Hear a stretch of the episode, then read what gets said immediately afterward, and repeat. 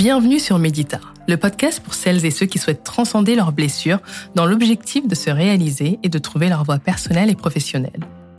Tous les mardis, je prends la parole sur un sujet où je reçois un, une invitée qui, grâce à son cheminement personnel, a trouvé sa voie, son why, sa vocation. Je donne aussi la parole aux victimes qui viendront témoigner sur leur processus de reconstruction, sur le pardon et la résilience.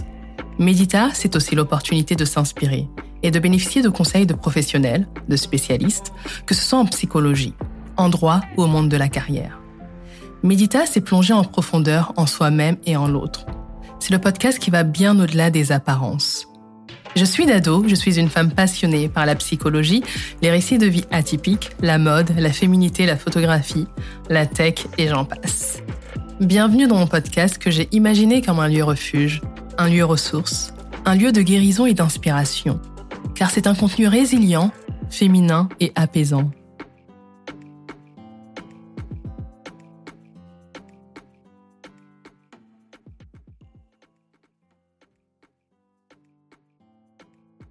Est-ce que tu pourrais nous parler de pourquoi tu as créé cette ONG et pourquoi les femmes en particulier? Alors cette ONG, cette réponse est très simple hein, et très rapide d'ailleurs parce que en fait cette ONG je l'ai créée, bon avec des amis d'ailleurs, je l'ai créée parce que euh, j'étais euh, moi-même et, je pense que c'est ce qui arrive souvent. Moi-même, j'ai à un moment j'ai trouvé que j'ai été victime euh, d'injustice. Hmm, dans quel sens? Non, d'injustice dans le sens où dans le lieu du travail. Et donc je me suis dit mais si moi qui suis quand même, entre guillemets, assez privilégiée, je suis victime d'injustice. Imagine toutes les femmes ou toutes les jeunes filles qui ne sont pas forcément privilégiées, et en Afrique, bon, la majorité des gens ne sont pas forcément privilégiés. Imagine la vie qu'ils doivent vivre. Et ça, je me suis dit, mais ça doit être terrible. Ça doit être terrible.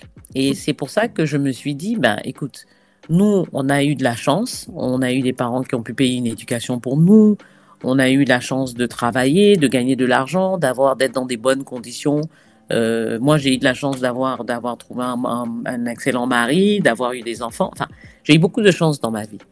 Écoute, comment faire pour aider d'autres justement qui n'ont pas toutes ces chances-là? Parce que en réalité, l'Afrique, c'est triste à dire, mais d'Afrique, ton, ton, ta vie dépend de où tu es né. Et quand je dis où tu es né, oui, où tu es né et dans quelle famille tu es né.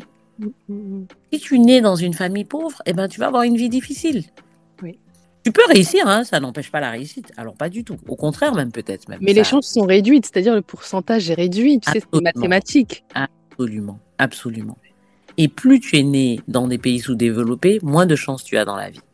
Mm, mm, mm, Et plus tu es né dans un pays développé, plus de chances tu as dans la vie.